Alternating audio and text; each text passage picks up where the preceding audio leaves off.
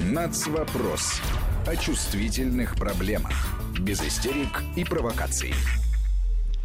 Как хорошо, когда все в студии. У микрофонов Марат Сафаров, историк, и Александр Андреев. Добрый день. Добрый день, Александр. Добрый день, дорогие радиослушатели. Нацвопрос в эфире Вести ФМ. И, как мы говорим, а, употребляем такое словосочетание информационный повод. Вот информационный повод поговорить о об истории, и даже не побоюсь этого слова, об этногенезе, о формировании соседнего с нами государства, Литвы, а информационный же повод совсем вот такой вот просто на поверхности лежащий, актуальный. А, вот, например, такой. Первый заместитель госсекретаря США Стивен Биген в скором времени собирается посетить с визитами Россию и, внимание, Литву, чтобы обсудить ситуацию в Беларуси. И вообще из соседнего с нами литовского государства мы за эти две недели и даже чуть раньше слышали очень много разных новостей с, трак- с трактовками, интерпретациями событий в Беларуси. Литва вот такую занимает очень теперь активную позицию политическую, всячески напоминает о себе и, более того, участвует, а, вопреки своим же собственным утверждениям, а, в различных политических процессах в Беларуси.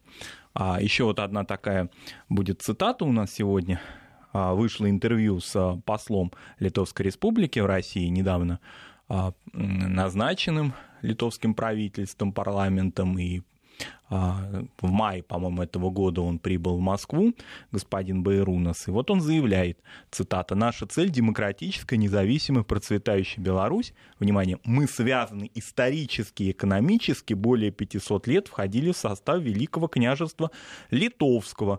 Повторюсь, Литва не вмешивается в ситуацию в Белоруссии, но и не может оставаться безразличной к ее судьбе». Конец цитаты.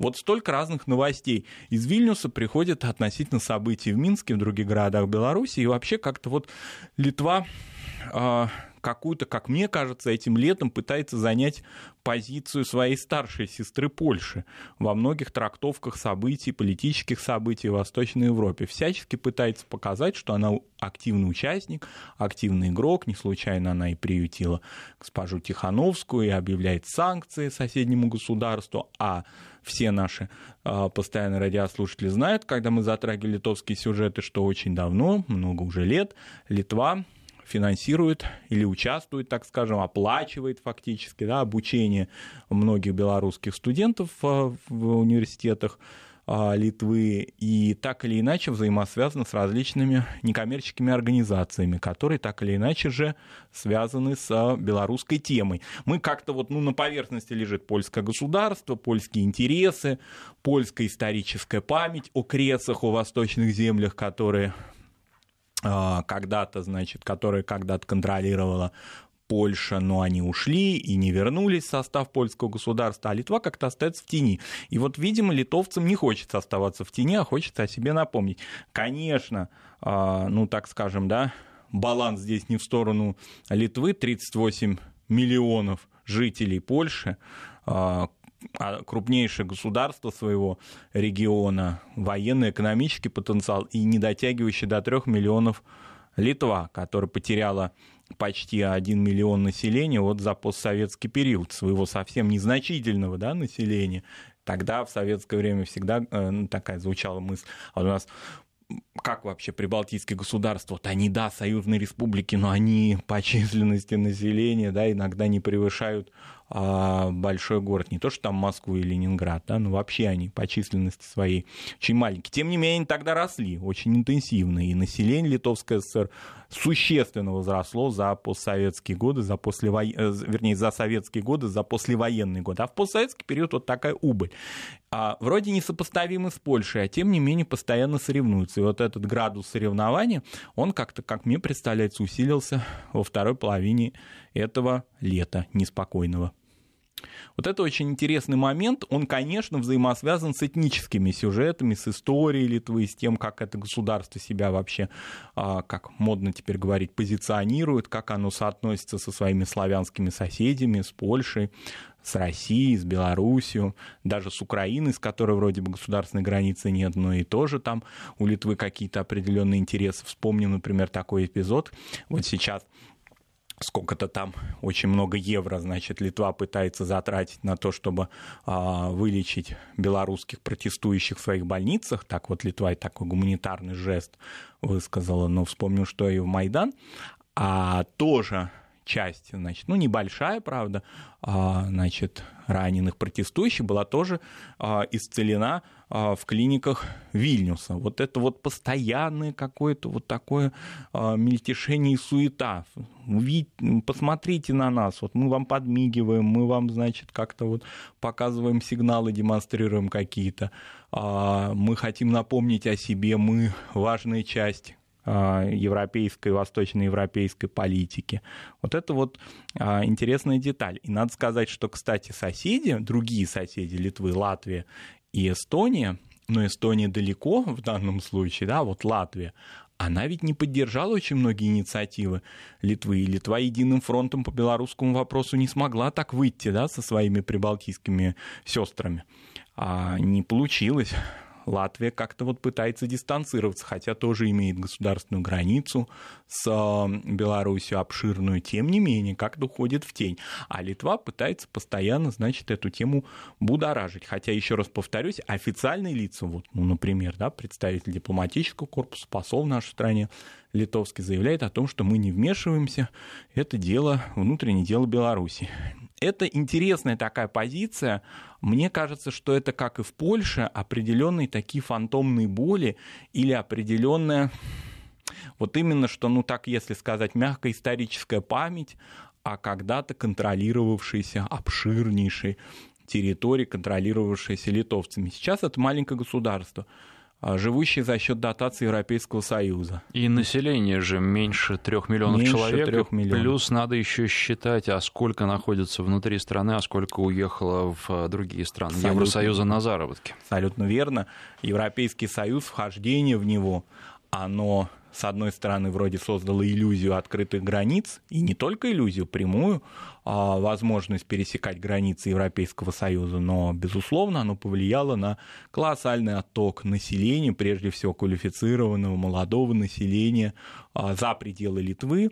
Но, правда, это такая определенная ловушка, как-то в условиях такого пандемического года немножко на второй план ушел Брексит, а между тем очень многие литовцы уехали именно в Великобританию часть Европейского Союза, как бы, да, на тот момент, а и не как бы, да, а теперь вот именно что в подвешенном состоянии находится, потому что кто они, да, они жители ЕС, но тем не менее они теперь будут находиться вроде как за пределами. И многие уже укоренились в а, Великобритании, как, собственно, и поляки. Но не только это а, Великобритания, это и Германия, и другие страны а, с высокоразвитой экономикой, куда литовцы устремились. И действительно, один миллион человек за 30 лет потеряла Литва.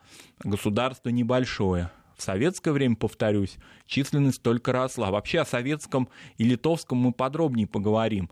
И не только о советском, о русском, имперском, например, дореволюционном и литовском, да, как это все соотносилось, было ли это на, во благо, и какие соответствующие демографические особенно, да, выводы из этого можно сделать. Ну, сразу, чтобы не уходить далеко, скажем, что ну, мое такое мнение, если знакомиться со статистикой, а, литовская нация по существу смогла просуществовать и вообще в течение 20 века развиваться за счет того, что она не оказалась в составе Польши.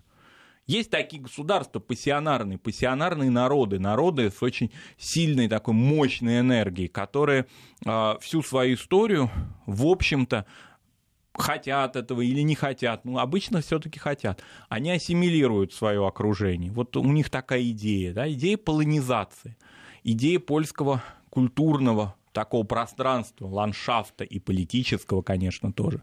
В, этой, в этом ландшафте затерялся небольшой литовский народ, который Польша, безусловно, особенно учитывая единство религии католической, в течение долгого времени, особенно с XVI века, когда образовалась Речь Посполитая, единое польско-литовское государство, пыталось полонизировать. Вот какое-то высвобождение от этой опеки старшей сестры, а, попытка создать свое национальное движение, литературный язык свой утвердить у этого крестьянского народа, сельского народа, который в городах современной Литвы составлял несколько процентов максимум, там 2-3% в городах. В том же мы сейчас поговорим о Вильню, о Вильнюсе, как его история развивалась. Так вот, эта попытка как-то выйти из-под этого крыла, она и дала возможность, не без русского влияния, безусловно, она дала возможность этой нации сохраниться и развиваться в дальнейшем. Потому что иначе это была бы очень серьезная полонизация. И, собственно, теперь вот эти взаимоотношения Литвы и Польши в постсоветский период, они тоже очень причудливые. В начале они были, в начале 90-х годов, они были достаточно сложными. Это было связано прежде всего со статусом э, Вильнюса, кажется. Ну какой там уже статус-то обсуждать? С 1940 года это столица Литвы, Литовская ССР. Кстати, э, такие декоммунизаторы и борцы, значит, с коммунистическим режимом и с коммунистическим наследием в Литве должны помнить, что, я сейчас скажу грубо, сейчас прямо может просто зашевелиться, могут зашевелиться все там волосы у литовских политиков, но тем не менее Вильнюс оказался в составе э, литовского государства по инициативе по решению советского правительства и, давайте прямо скажем, Сталина. Ну, так получилось. Вот 40 год. До 40 -го года, в течение 20 лет, столица Литвы, этот город, который приносит хоть какие-то доходы теперь в бюджет этого государства за счет туризма, город замечательный, очень красивый город. Все, кто бывал там, конечно, а, могут оценить его красоту, особенно учитывая, что вокруг а, многие города были разрушены. Вот Вильнюсу повезло, он в годы Второй мировой войны и при а, взятии его немцами и при его освобождении Красной Армии, кстати, освобождение Красной Армии в Литве называют вытеснение немцами, немцов. То есть говорят не освобождение Вильнюса, а вытеснение, ну если переводить, вытеснение, значит, немцев армии Черняховского, которому, кстати, когда-то а, был посвящен памятник, он стоял в городе Вильнюсе, и, значит, вот теперь его нет, к счастью, он не был уничтожен, если я не ошибаюсь, он теперь в Воронеже, в городе Воронеж. Так вот, а к этому моменту, а, к сороковому году, уже 20 лет Виленский край находился в составе польского государства, а следовательно, очень большая часть территории ареала расселения литовцев находилась под поляками просто под их властью. Но это сложный момент. В 2020 году был, был такой определенный торг между а, молодым советским правительством и Пилсудским, польским диктатором фактически о том, кому будет принадлежать Виленский край. Немцы оттуда ушли в Первую мировую войну, и вот какая-то такая вот оказалась буферная зона. И а, была еще советско-польская война известная, да, 20 -го года, поэтому, в общем-то, а, как бы эта, эта территория была территорий споров определенных. А советское правительство вроде бы так вот было за то, чтобы Виленский край отошел молодому независимому литовскому государству. Тем не менее, почти уже, когда вопрос был решен, Пилсудский коварный такой, авантюрный руководитель многим восточноевропейским политикам, в том числе его наследникам, он многих вдохновляет до сих пор. Не случайно в Польше практически его канонизировали уже почти, он святой там. Ну, еще чуть-чуть, наверное, и скоро там ему будут поклоняться. Так вот, Пилсудский уже э, заключив соглашение, оно не вступало в силу о том, что, значит, Виленский край отойдет Литве. Ну, вроде как-то вот он не знал, так вот он ничего не решал, он был в стороне, а такой генерал Желеговский, Люциан его звали, Люциан Желеговский, вдруг как будто бы по собственной инициативе вступил в Виленский край и его оккупировал. Ну и что теперь делать генералу Пилсудскому? Ну, принять это, в общем-то, под польское покровительство. И постепенно этот край был аннексирован, а была потом впоследствии в 26 году образована Виленское воеводство. То есть грубо говоря, чтобы наших радиослушателей в субботний день не значит, погружать в эти всякие распри, проще говоря, Вильнюс, в котором многие бывали, а, до 1939-40 годов был польским городом, находился в Польше, и особенно там литовцам делать было нечего. А литовским центром был Ковна, Каунус. Вот такие вот дела. И, соответственно, только лишь с вхождением Литвы в состав советского государства в 1940 году Вильнюс был вновь обретен. Это тема обсуждения, это не тема каких-то прям таких, не, не будем преувеличить, грандиозных дискуссий между Польшей и Литвой современной, но тема определенного напряжения, которое оно все-таки присутствует. В начале 90-х годов оно было как-то активно, потом были а, подписаны определенные соглашения между Литвой и Польшей, в том числе связанные с экономическими контактами. А когда образовался Шенген и обе эти, оба эти государства вошли в зону Шенген, вроде как-то тема сошла на нет, потому что можно не э, затрачивая никаких усилий, беспрепятственно посещать Варшаву, там, не знаю, Белосток, Вильнюс и чего хотите между этими государствами. Напряжение вновь возникло, вот такое определенное, чуть-чуть похолодание, такое вот такая вот осенняя погода во взаимоотношениях этих стран. Мне кажется, при прежнем президенте Литвы дали Поликарпне Грибаускайте, которая, конечно, была и есть она теперь не президент, а амбициозная дама очень, которая не хотелось играть роль вот такой младшей сестренки, которая должна только Варшаву слушать и, значит, поддакивать ей. Она, как известно, имела опыт работы в европейских институтах власти, в Брюсселе, поэтому она, собственно говоря, на такой уровень младшего партнера была не согласна.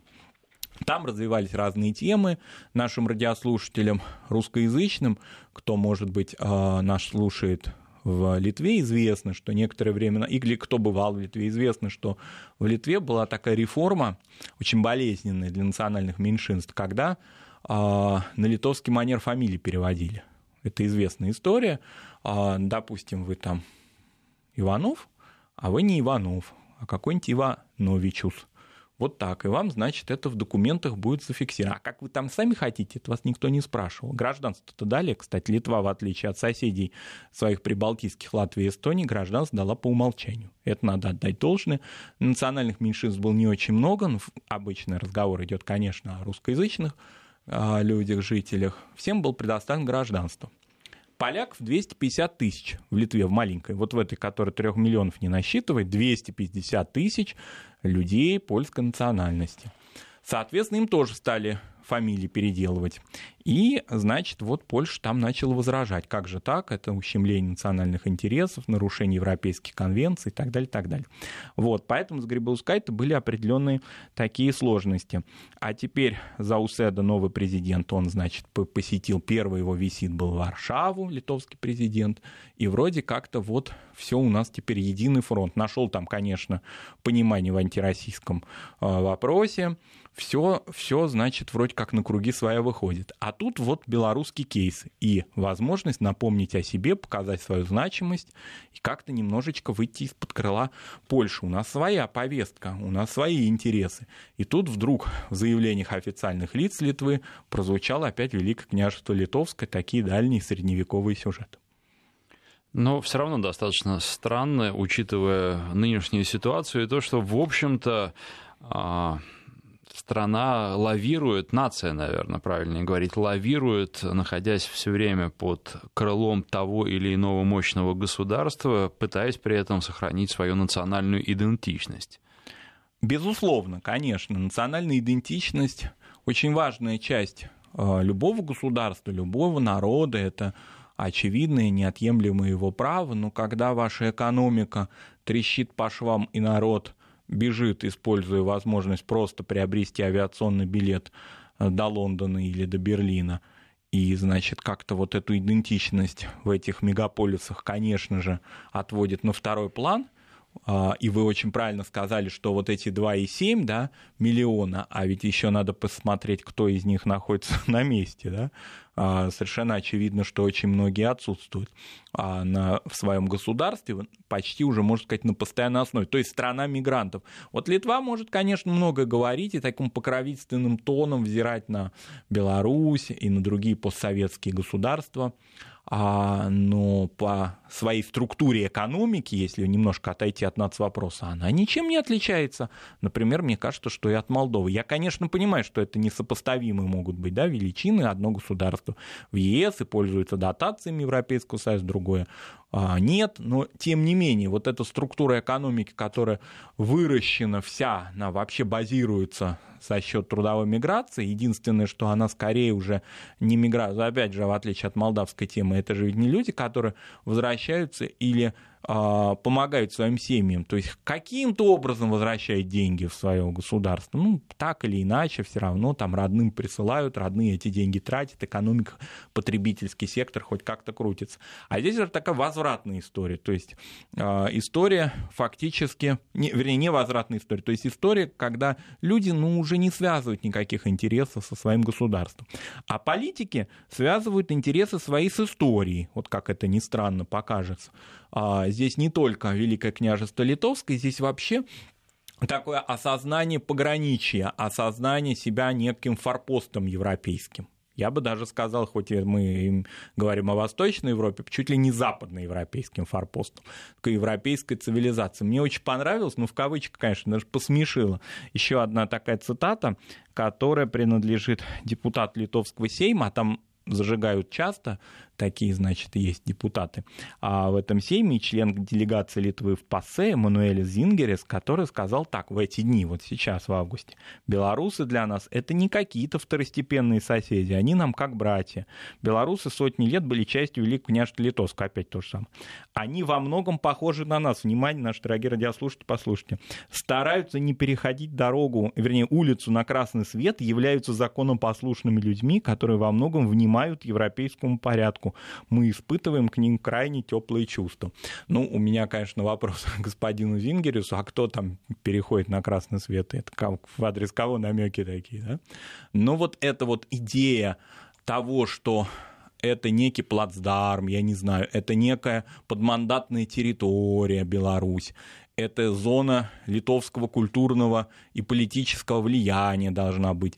Вот это вот что? Вот это вот такие вот намеки, которые на протяжении этих недель откровенно намекают, ну, практически уже переходят на откровенный разговор литовские высокопоставленные политики. Вот такой вот очень интересный сюжет. Что же касается э, территориальных споров с Беларусью, вроде бы как бы их нет. Ну, очевидно, граница, все, Европейский Союз, литовские граждане, конечно, то есть белорусские граждане за последнее время часто посещали а, Литву, не только Польшу, Польшу-то давно ездили, но, тем не менее, ну, каких-то споров таких, каких-то вот таких болезненных вопросов вроде на поверхности нет.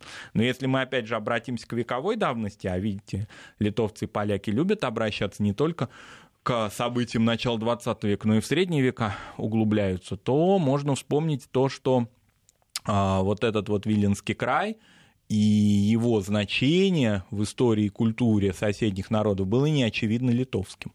А, на мой взгляд, это город, на который а, могли претендовать в начале 20 века, не подвергаю, конечно, государственную целостность литовского государства современного, да, Литвы, но вот если говорить в исторической ретроспективе, могли претендовать и белорусы тоже. Например, белорусское национальное движение, студенческое движение, разные просветительские общества, они базировались в Вильне.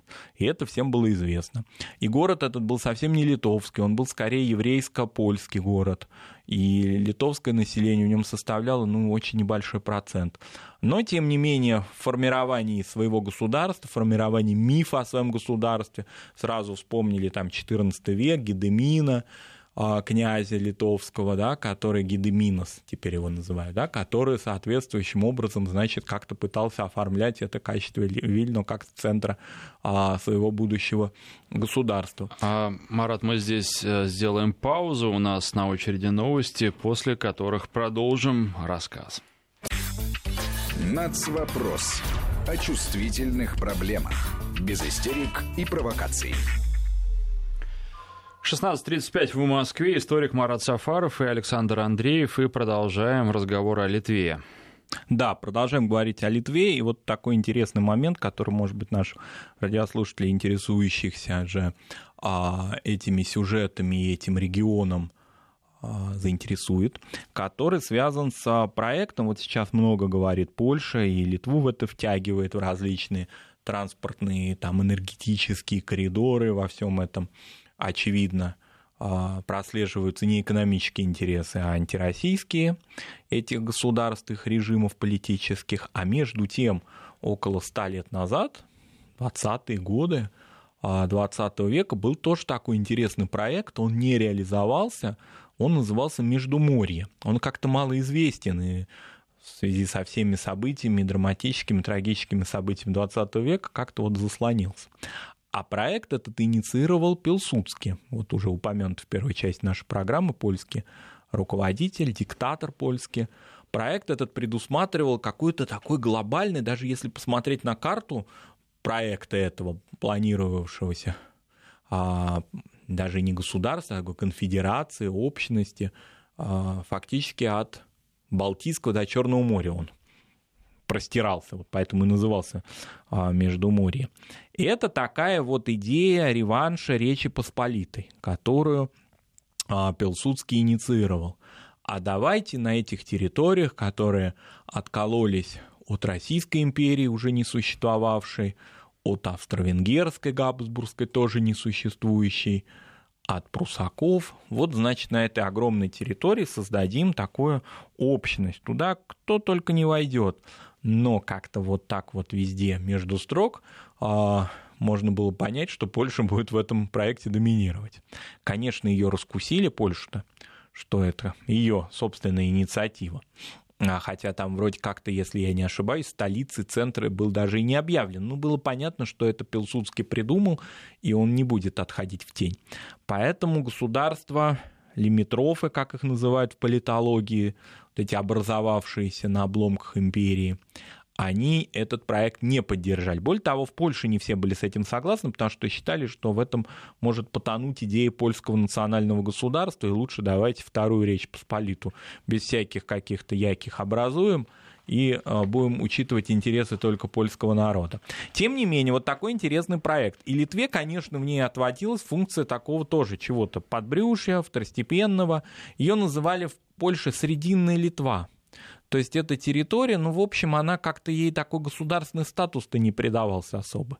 Но надо сказать, что когда Виленский край Пилсудский вот таким обманным авантюрным путем получил таки, он начал очень активно его полонизировать. А есть такое понятие в Польше – осадники. Но это есть так близко к тексту, это переселенцы. Это были ветераны разных войн, ну а какой войны-то? Советско-польской, конечно, 20-го года прежде всего которых наделяли по льготным, на льготных основаниях землей в присоединенных кресах вот этих восточных землях Беларуси, на Украине и в Литве в том числе. И, значит, вот им прилагалось из а, ну, они были обычно крестьяне, младший офицерский состав, вот они, чтобы не возвращались в свои бедные деревушки, им предлагались плодородные земли на кресах и их, значит, очень активно туда переселяли. И очень быстро территория Виленского края полонизировалась, ну, потому что люди, повторюсь, на льготных основаниях, конечно, были заинтересованы там жить. И вот к 1939-1940 году, когда эти территории стали входить в состав советского государства, выяснилось, что коренное население-то оно уже практически-то и не доминирует во многих а, этих местностях, и возникла очень серьезная проблема.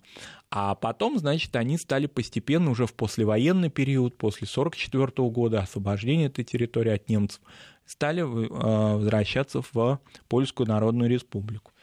А Польша не согласилась, эмигрантская Польша, лондонское правительство, с тем, что Виленский край отойдет Советскому Союзу и будет там Литовская республика. А в 1944 году летом была еще такая проведена, ну, она не, не то чтобы была до конца доведена до ума, но планировалась и пыталась такая, а, значит, найти какое-то такое, значит, поддержку и применение, операция армии Краевой. А мы знаем, что армия Краевая – это армия мигрантского лито... Э, польского правительства по, как они говорили, освобождению Вильну.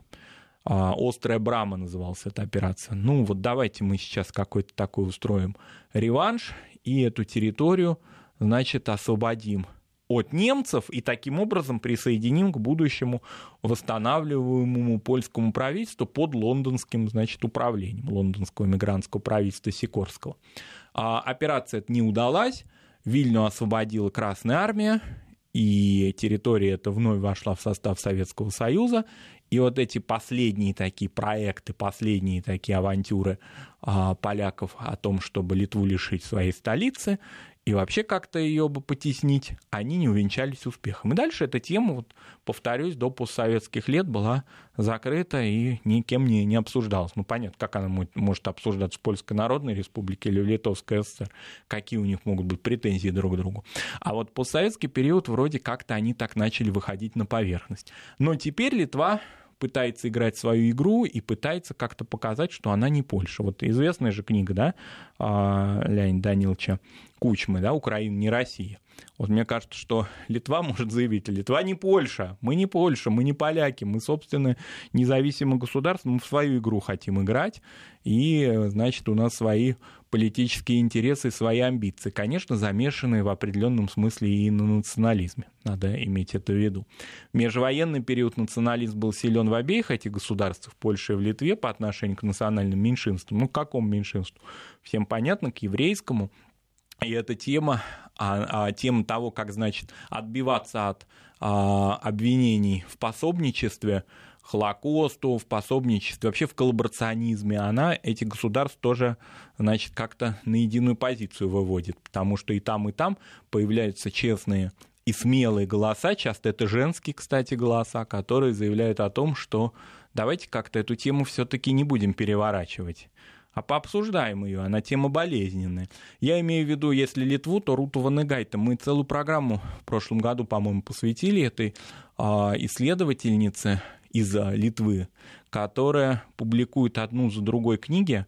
Ну, знаете, вот не хочется на гендерные выходить рельсы и говорить, вот женщина такая, значит, смелая.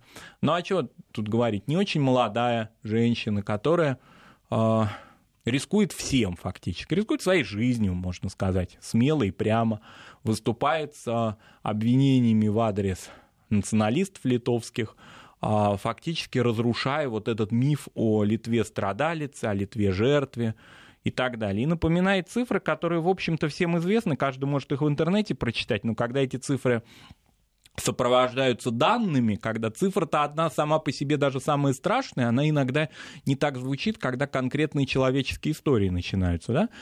И вот ее книга, как она говорит, соседи, вот соседи, да, которая посвящена тому, как люди, которые жили на протяжении многих веков рядом, конечно, не то чтобы в мире и дружбе постоянно, но во всяком случае а, ситуация соседская, торговли взаимной, каких-то интересов, а иногда и дружбы тоже, и контактов между разными народами этого края она была фиксировалась, и не только на таком бытовом уровне, но даже и в каких-то политических вещах. А потом вот пришел такой период, когда э, литовские крестьяне устремились в города и начали убивать, или даже в своих деревнях начали убивать своих соседей. И она говорит об этом, я хочу напомнить, подчеркнуть, что она этническая литовка. То есть у нее она идет, как бы сказать, против своего народа, как ее обвиняют. И обвинения эти, конечно, страшные, которые ей звучат. Маленькая Литва, да, это не мегаполис Вильнюс, да, это город, в котором каждый друг друга, в общем-то, может узнать и знать, где кто живет и так далее. Ей поступают угрозы. Тем не менее, она эти книги публикует. А, и вот если у кого есть желание, это книги, книги ее и на русский язык переведены. Они очень интересные и очень познавательные. Не в том смысле, что мы хотим в чем-то обвинить народ, да, в том, что какой-то народ больше виноват, чем другой, а в том, как вообще психология вот этого соседства, да, во что она вырождается, почему это происходит, почему иногда приходит такой день, когда от своего соседа можно получить пулю в лоб, а то и не пулю. 95% еврейского населения Литвы погибло во время э, Холокоста. 95%. Такая страшная цифра. А, по-моему, если я не ошибаюсь, что-то около 600 человек выжило вот это, ну, какой-то вообще парадокс в Вильнюсе, да? Это какие-то цифры вот страшные, которые могут, ну, как вот, как такое могло произойти с людьми, которые так апеллировали к католическим ценностям, к ценностям строительства своего государства, мирные, миролюбивые, гуманистичные, писателями были, значит, а, смягчались их нравы. А вот такая вот история. Рут Ванегайт это повторяет постоянно, постоянно, и при этом она, ну, уже ее проверили со всех сторон, националисты. Нет у нее никаких ни материальных, ни иных коопераций с врагами литовского государства, нет у нее никакого а, личного материального интереса, а вот просто такой совестливый человек, который хочет эту тему обсуждать, не обвиняя никого сейчас, но все-таки эту тему поднимать. Вот это, конечно, с поляками, как мне кажется, очень серьезно Литву так это объединяет. Мы же знаем, как поляки болезненно реагируют на различные фильмы, документальные, художественные особенно, да, связанные с темой Второй мировой войны, где не в лучшем свете многие представители этого государства, уже тогда не существовавшего во время Второй мировой войны, а, они предстают. Поэтому вот это, это тоже объединяет. Надо отбиваться от нападок. А в чем-то разъединяет. Вот об осадниках мы вспомнили, а вдруг они материализовались, как призраки. Ну, не они, конечно, а их потомки. Приехали, значит, в Литву и говорят, а в Литве же реституция, закон о возвращении собственности, как и в других балтийских государствах. А, и потомки этих польских осадников говорят, а у осадников же земли это не просто квартиры, это часто большие такие феодальные наделы, ну и вот они там судятся с литовским правительством, верните нашу землю. Много противоречий, в которых Литва пытается, вот белорусские, белорусская тема, она для Литвы как реванш. Она вот прям для нее благодатная. Она прямо вот как будто бы по заказу сделана. Здесь они могут себя показывать государством, которое а, может чему-то поучать, помогать, целить, исцелять, давать советы, вводить санкции и обучать и так далее. Вот выглядит в качестве такого государства-патрона. Маленькая Литва. Ну, а тем не менее, какой-то реальный профит от этого будет, или это исключительно для удовлетворения каких-то моральных амбиций? Я думаю, а, будет а, с учетом геополитики внутри вот этого пространства Европейского Союза, восточноевропейского его. А в первую очередь это дивиденды, связанные с обороной и безопасностью, это безусловно, с увеличением дотации оборонных. От оборонных капают и на социально-экономическую жизнь государства. К сожалению, но это внутреннее дело ЕС, чего мы будем давать советы, в отличие от литовцев, вряд ли у нас такая есть миссия давать кому-то такие советы по их внутреннему устройству. Но все-таки надо сначала посчитать количество населения, на которое распределяются эти дотации, возвращаясь к нашему началу программы. Они усилятся, безусловно. То есть они вообще из, этого, из этой белорусской темы выйдут в определенной мере усилившиеся потому что они показывают литовцы себя в качестве регионального государства. Региональ... Ну, держава, ну, не поворачивается у меня язык, при всем уважении сказать слово держава. Региональное государство такое, да, которое имеет свои региональные интересы и которые в какой-то степени могут потеснить доминирование Польши на этой повестке дня. То есть, если раньше мы слышали о Восточной Европе трактовки а, сугубо польские, в том числе исторические трактовки, а Прибалтика у нас была ответственна только за освещение событий 1940 года, то теперь оказывается, что можно и актуалитет тоже пообсуждать. И Вильнюс в этом вроде как считает себя вправе и компетентным. С другой стороны, это, конечно, определенное влияние на части белорусского общества. А я не буду говорить восточной или западной Беларуси. Мы видим по событиям в соседнем государстве, что, а, как и раньше это считалось политологами и людьми, которые хорошо знают Беларусь, это не, не Украина, это не Восток-Запад, не противостояние. Да? Гродно и Минск и Витебск это части одного целого. Но тем не менее на молодежь, на гуманитарную интеллигенцию, на людей, которые либо получали образование, уже мы об этом говорили в Литве, либо зависит от а, НКО, которые базируются а, в Литве, но влияют на белорусские умы. Надо заметить а, то, что и откуда вещаются различные радиостанции на белорусском языке, на мове, да, и как Литва к этому относится, и как она это поощряет. Вообще средства массовой информации, воздействующие на белорусскую молодежь и интеллигенцию, и роль в этом Литвы. Опять же, я повторюсь, для чего мы вообще затеяли этот разговор? Из исторических соображений, но и из-за того, что иногда складывается впечатление, что только Польша является государством таким вот которое а, имеет определенные интересы и влияние на а, своих восточных соседей. Нет, не только Польша, Литва пытается очень активно аккумулировать средства Европейского Союза на то, чтобы а, свой статус повышать. Поэтому в определенной мере выгоды от этого у Литвы а, будут очевидные, конечно. Безусловно, мечта Литвы такая глобальная, иная. Это смена политического курса у соседей, это все понятно. А в таком случае такая кооперация с соседями, с большим, с большим богатым государством, по их мнению, ну, богатым ресурсами, прежде всего, с Беларусью, она была бы для Литвы еще более такой очевидной. Но поскольку это не происходит, Литва будет довольствоваться вот дотационностью своей, его увеличением. Не случайно как-то куда-то, да, вот так вот отходит на второй план экономические разговоры а, и жесткие разговоры а, Литвы, которые она делала на протяжении, ну, хотя бы первой половины этого года. У Литвы с Беларусью ведь есть же определенный очень сложный момент, который до выборов а, дебатировался. Это тема строительства белорусской атомной электростанции. А, неподалеку от границы с а, Литвой, там около 20 километров, до границы около 40 километров до Вильнюса. Но все это как-то, да, оно так звучит, но сейчас на передний план выходит другое совсем. Это вот эти именно такие, я бы сказал, культурно-реваншистские интересы Литвы, и поэтому Великое княжество Литовское вспоминается как единый дом. А вот давайте мы вспомним, как в едином доме мы 500 лет жили, значит, и вот чего это? Намек на что? Давайте жить так и дальше, но только давайте вспомним, чем это все закончилось. Это все закончилось тем, что а, Великое княжество Литовск приказал долго жить, и образовалась Речь Посполитая, в которой славянские а, православные территории были территориями второго сорта. Вот. И вот эти осадники, появившиеся при Пилсудском в 20-х годах 20 века, это фактически наследники польских магнатов и феодалов.